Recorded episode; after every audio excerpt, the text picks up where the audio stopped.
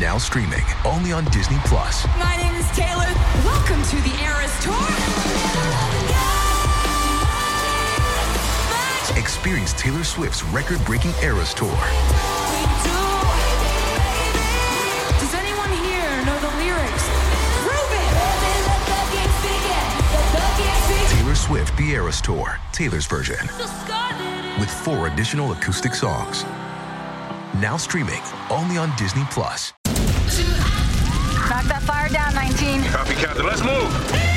ABC Thursdays. Firefighters, we're family. Station 19 is back for its final and hottest season yet. The subject has explosive chemicals. With fiery romances. You're the love of my life. And Andy is finally in charge. I'm gonna be the best damn captain the station has ever seen. Station 19. All new Thursdays, 10, 9 central on ABC and stream on Hulu. You're listening to Imaginary Worlds, a show about how we create them and why we suspend our disbelief. I'm Eric Molinsky.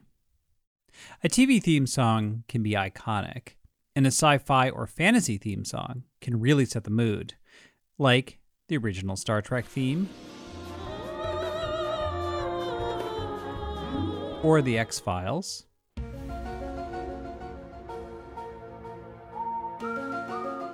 or Twin Peaks.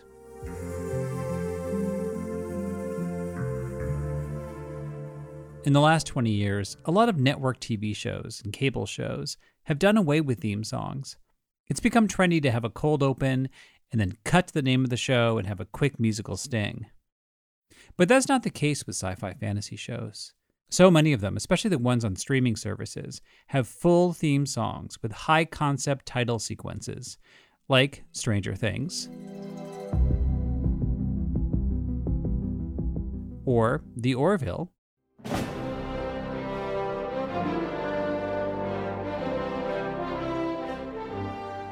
And the theme song for Game of Thrones was so popular, they reused it for House of the Dragon.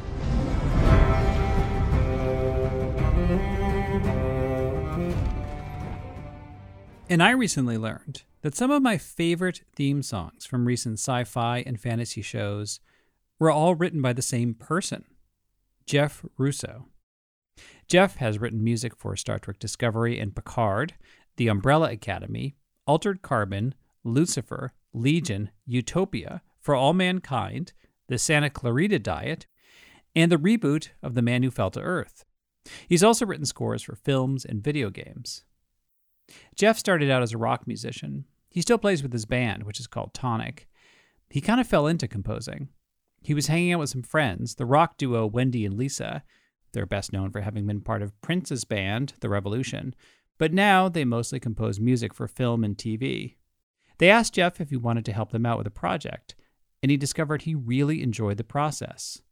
Eventually, his career as a composer took off after he was hired to write music for the TV show Fargo. I was excited to talk with Jeff because the process of composing music has always felt mysterious to me. And I asked him, did he have any kind of background in musical composition before he got into this? No, as a matter of fact, I'd never written a piece of orchestral music in my life before I did Fargo.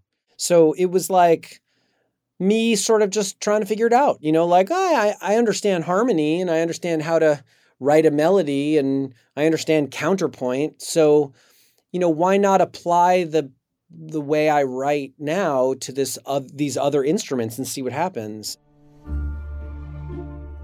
You know, I, I think I, I wrote the original melody for, for the Fargo theme on my guitar. I just sort of, sort of was messing around with the guitar. And then, you know, I said, why can't this, what happens if this is on violin? You know, what happens if violin plays it? And then I just sort of went there. Wow, that's amazing. um, I, like, I love your theme songs. And I was wondering, what is the process of composing a theme song? And how is that different from scoring an episode? Because you almost have to make like a thesis statement with a theme song. Well, that's exactly right. And I actually have had this conversation with filmmakers about this and with um, you know studios and networks and you know where where people are like well isn't it just as easy as writing a score piece? And i was like well no that's not that's not how you go about writing a theme. You know when you're writing a theme you're trying to encapsulate the idea of the story and and make a statement while you're standing out there like you're uh, on there on your own. Whereas with score there's dialogue and there's all these other things that are happening that you are in concert with. And that's that is a much different way of thinking in terms of how you go about composing something like that. You know you're not thinking about the other things that are going to be playing in concert with it. You're thinking about how will the music tell this whole story in a minute or a minute 30 seconds or 2 minutes or or 10 seconds sometimes. It's like how do you do that in 10 seconds? Um, i spent an entire summer working on the main title theme for for star trek picard season 1 you know that's because i was going back and forth on a lot of different ideas and a lot of different melodies and a lot of different a lot a lot of different types of structure and a lot of different feels and you know finally you find something that works and then you have to write it. Once you find the thing that works then the work begins you know? Yeah. Well i'd love to go over some um, theme songs you've written for all for sci-fi fantasy shows that i really enjoy. Uh, let's start with picard. There seems to be kind of like like a childlike sense of wonder at the beginning of this theme. And and that like also a lot of the story elements for the show have been like picard wrestling with his past uh, especially like in season two there were all these flashbacks to his childhood. Is that the kind of thing you already knew ahead of time? Like did they discuss that with you? Did they say you know this is where we're taking the character? Well, we didn't discuss that particular thing that happened in season two, which I, they didn't even know when I was writing the theme for season one. But what we did talk about is the idea of personal growth, right? And the idea of um, personal realization and struggling with self, struggling with past, and trying to move into the future. And a lot of that is all related to looking to your own past and sort of breaking from it and reconciling it and then moving forward into the future. A lot of that is all sort of part and parcel to how how I wanted to tell the story because that's that was what we were talking about in terms of the storyline for season one. You know, we made a change to the uh, to the title theme in season two. It was because the way the story was being told was changing. I did my best to continue the um, connection to the main title melody which I thought was very important. There were like three pieces to that melody that I think keep us really grounded and connected to Picard as a character. You know, I, I, I struggled with that in the beginning, and then I think finally found the way through in order to keep everything connected. So I'm curious though, in that process, did you have other versions of the Picard theme that you like had even come close to doing a sort of a sketch of, and then you know that had a very different feel to it, but you just you set it aside eventually? Well, yes, um, yes. So, as a matter of fact, the first one of the first versions I did was way more similar to our second uh, season's th- theme than our first when I when I first presented my idea to Alex Kurtzman, you know, Alex was like, "Well, this is really great, but I'm wondering if there's a way to make this a little more contemplative. Is there a way to be a little more sort of looking inside rather than feeling like we are swashbuckling at this moment?" And then I, I understood what he was saying. And as I sort of dug deeper into that idea, it shifted into the more I mean, certainly the more contemplative thing that you hear now. Well, I want to ask you about um, Star Trek Discovery because that was like the first Star Trek show you worked on, and uh, I was talking this over with my assistant producer. We're saying how like Burnham's growth as a character seems to be in that theme. Like, I mean, when the, sh- when the show begins, she's somebody who's on the road to being a captain. She screws up big time, falls to the bottom of the Federation, and the rest of the series has been her working her way back up to the top again you know, I feel like it's it, that's kind of there in the theme, but then the theme hasn't changed much since the first season. So I was curious, was that something you talked about with the showrunners in terms of what her trajectory was going to be? Yeah, I mean, you know, the first thing I discussed when when thinking about the the theme for for Discovery was, well, how do we continue this idea, the the idea of Star Trek and its music? How do I connect it to something new? And then how does that connect to what my original idea for the way to go about music for this iteration of Star Trek was, which for me was a way more emotional connection to, you know, music's emotional connection to the character. That was my sort of idea when I talked to the producers about doing the show to begin with was I felt that it was really way more important to talk musically about how a character feels and not what a character is doing. I think that connecting it to Burnham and uh, that character changes drastically in the first four episodes of that show of Discovery. And most of that growth most of the like really the 180 degree turn that she made happened in those first few episodes. And then the growth becomes now much more long term and you see a slow growth over the next 4 seasons. But in that first season there was a big turn from that from that first episode and then, you know, how she became a leader, a true leader. And, you know, the idea of that theme was to me trying to talk about the struggle of someone who's born to be a leader and struggles with accepting that. And that that to me tells the story over a much longer period of time. How do you do that musically? Like in terms of instruments to tell that story? Well, you know, it's it's interesting like I say it because that's what I was feeling. That's what I wanted to feel when I was writing there is no one way to musically tell a story. I mean, other people might argue with me, other people might say, no, there are very specific musical ways of doing X, Y, and Z. And I don't I don't really write in that way. Like I write from a much more um, cerebral approach, a, a much more hands-on sort of turn the lights off and see how I get there if I'm just feeling my way around in the dark. So I, I wouldn't say that there's a specific way I went about doing that other than as I was sitting there at my piano playing these melodies, wondering how it was I was feeling about that character. And when I stumbled across that that melody, uh, you know, which coalesces with this sort of ostinato. By the way, an ostinato is a musical phrase that gets repeated throughout a piece. Now, to me, the original plan was to try to speak the idea that all things in the universe are connected. And how do I say that? And the ostinato says that by using something called common tone, where the entire ostinato chord chain shares one note. There's one note in every chord of the um, of the ostinato, and that to me, coupled with this melody that I was feeling for Burnham, those those two things together really made me feel like I was telling that story. Well, I want to ask you about another show that you worked on, uh, The Umbrella Academy, which is a, show I really like. It's about a family of dysfunctional misfit superheroes who fight among themselves a lot, but you know they still love each other at the end of the day. And there isn't like an opening credit sequence, but there is like kind of a main theme for the show, which has this interesting contrast between these sort of melodic strings and then there's this like frenetic rock energy. So, like, what was your goal for that theme? You know, to say that there was a specific goal for that particular theme is is hard because I never set out to to write an Umbrella Academy theme.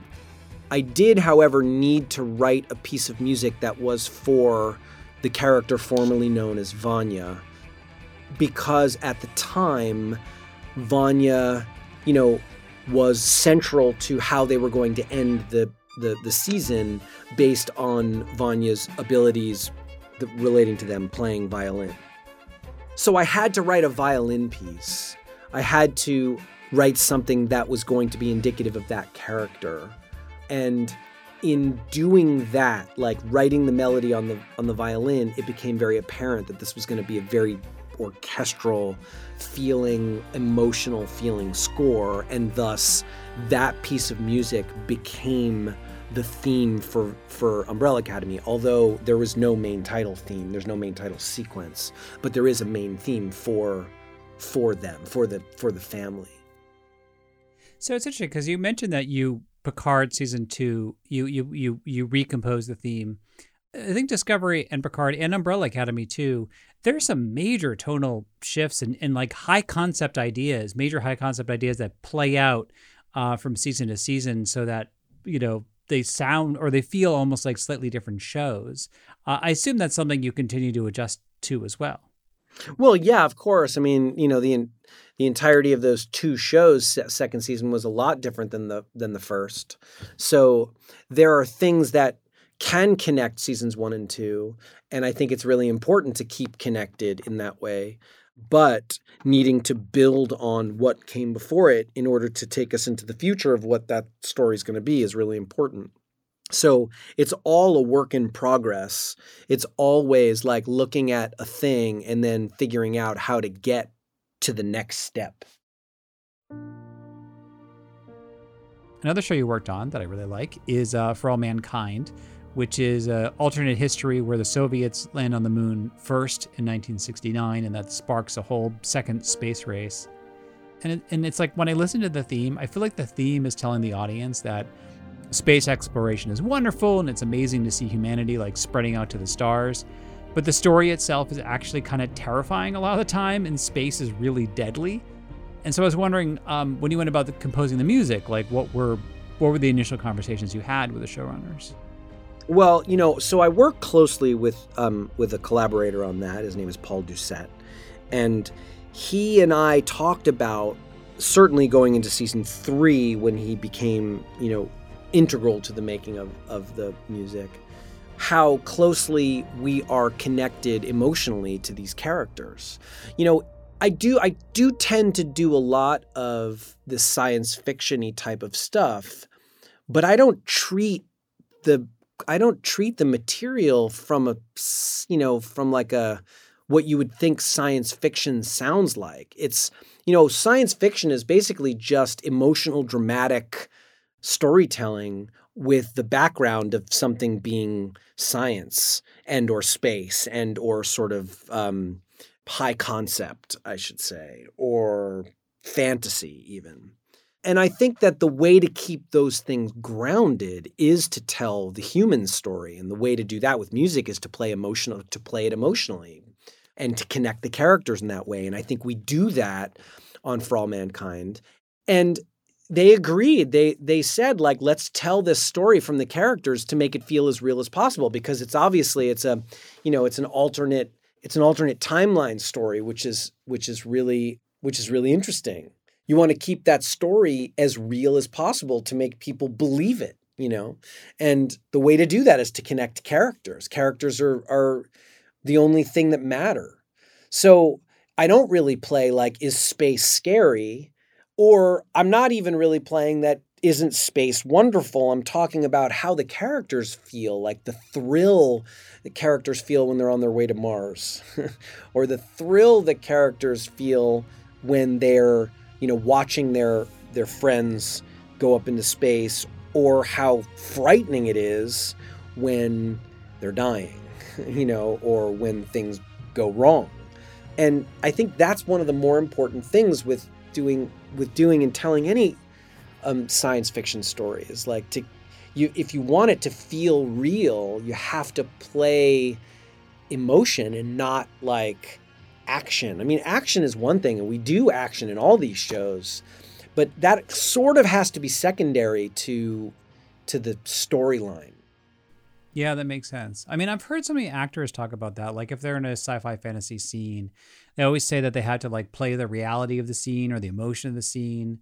I remember actually like um, I heard an interview with like Paul Bettany and James Spader, and they're talking about the scene they had together was like Ultron and Vision, and so they're you know there's like two high concept like android robot characters, and that and they they the way they approached the scene was like to play it as a father and a son, and so it seems like when music is like picking up on those emotions and enhancing them, the music is then also just kind of like grounding the scene even more in a reality that anyone can relate to, like on a personal level.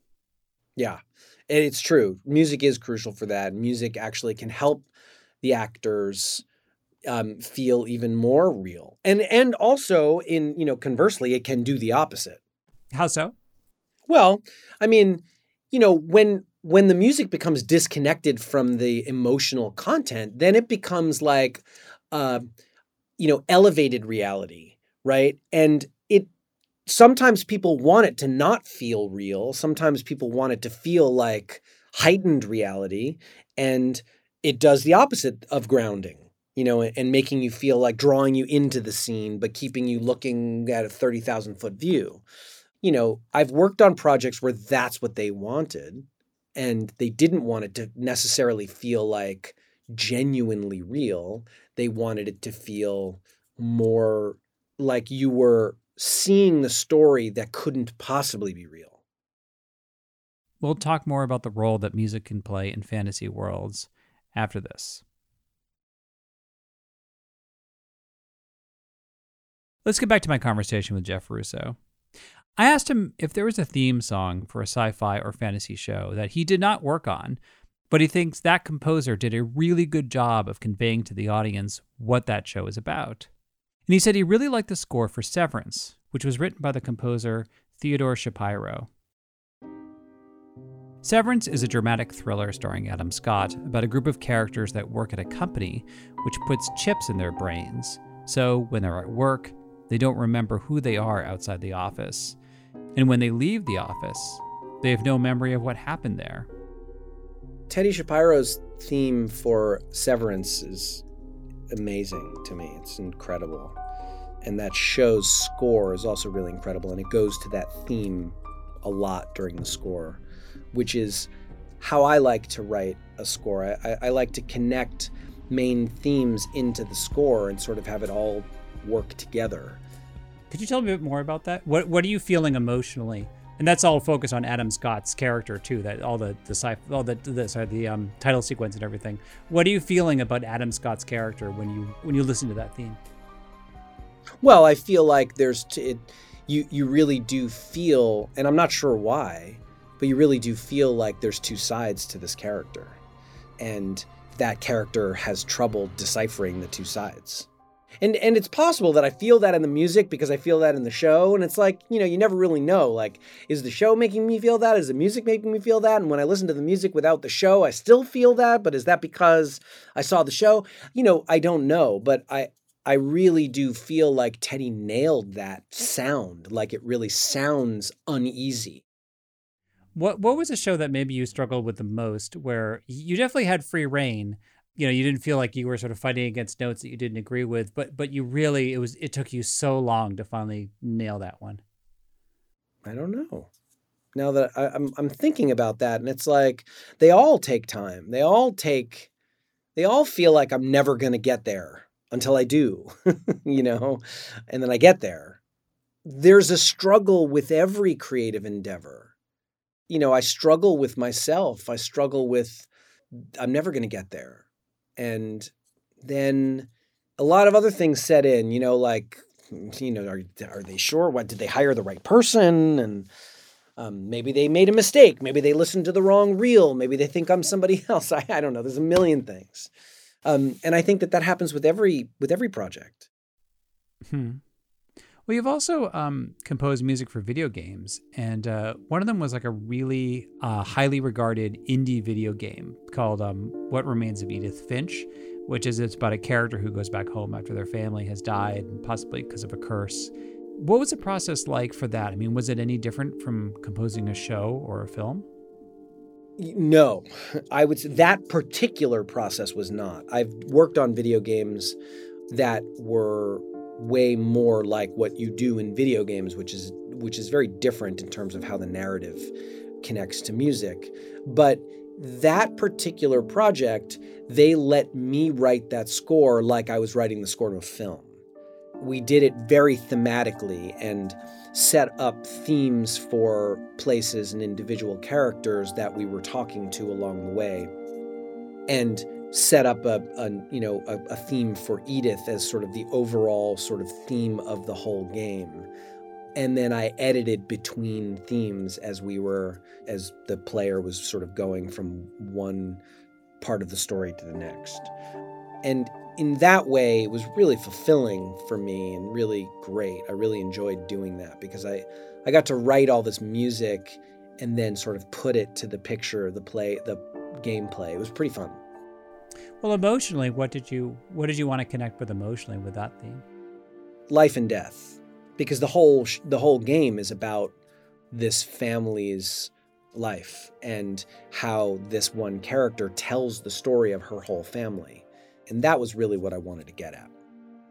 Yeah, it's really interesting. I mean, like, I don't think until talking to you, I realized, like, in talking about emotions in, in the scores that I've really connected with versus the ones that I haven't.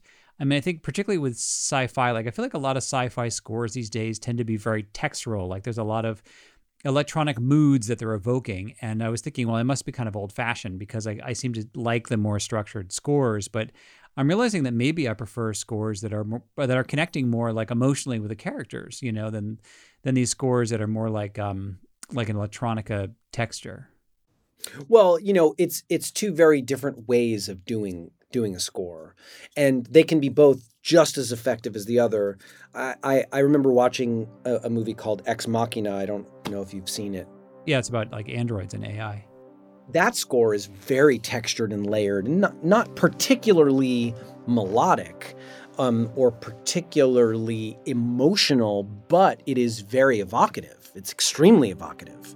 And you know, that's the perfect example of a score that's incredibly effective and incredibly engaging, but not traditional sounding, not like emotionally connective, you know, orchestral music. Yeah, that makes sense. It's like the one thing I would say is it's not supposed to be noticeable unless it's meant to be noticeable, right? It's supposed to help tell the story without telling the story unless it's asked to tell the story and sometimes it is you know in fargo we we do that a lot where there's just no dialogue at all it's just picture and music. And sometimes that's the best way to tell the story and sometimes being very subtle is the way to tell the story. And i, I think that when people think it's it's a mystery on how to get it done it's like well i mean i think that to a certain degree the entire art of making films and making television is all a mystery and it's magic and it's Hollywood magic and that's that's what makes it so wonderful to watch and listen to. Who are your like who are your heroes in terms of composers? I yeah, it's funny. I didn't start my career thinking about that. So I don't know that I have heroes. I have favorite composers. You know, heroes for me are like, you know, Dave Gilmour. David Gilmour of Pink Floyd is the reason why I make music he's my hero. um, but in terms of film scores, you know, I love the greats Tom Newman, John Williams, you know, Jerry Goldsmith, all of that, Howard Shore. I mean, there are so many great film composers. I don't know that I have one hero. I mean, certainly we all know John Williams is probably the greatest of all time, like the true greatest of all time. If there is if there is a greatest of all time, he is it but I, I don't know that I would consider any one one composer in particular my hero because it wasn't something that I sort of aspired to be from a young age. Well, you were. I mean, I saw in a video you mentioned that you were like a you know big Star Trek fan as a kid. So I mean, it seems like you you must even though it's a lot of hard work and it's a lot of creative agita, there there must be some moments where you're like, oh my god, this is you know the little kid in me can't believe I'm doing this. Oh, without a doubt. Every day I pinch myself. I'm like, oh my god, I can't believe that I do this it's it's an incredible it's an incredible feeling. I get to be involved in the in the magic making, and that that makes me one of the luckier people I I know.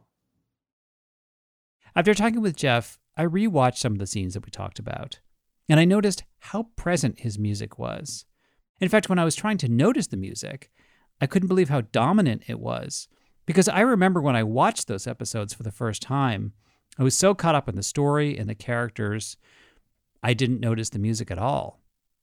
And maybe that's why composing always felt to me like a magic trick. That's it for this week. Thank you for listening, and special thanks to Jeff Russo for taking time out of his very busy schedule to talk with me. My assistant producer is Stephanie Billman. You can follow the show on Twitter, Facebook, and Instagram.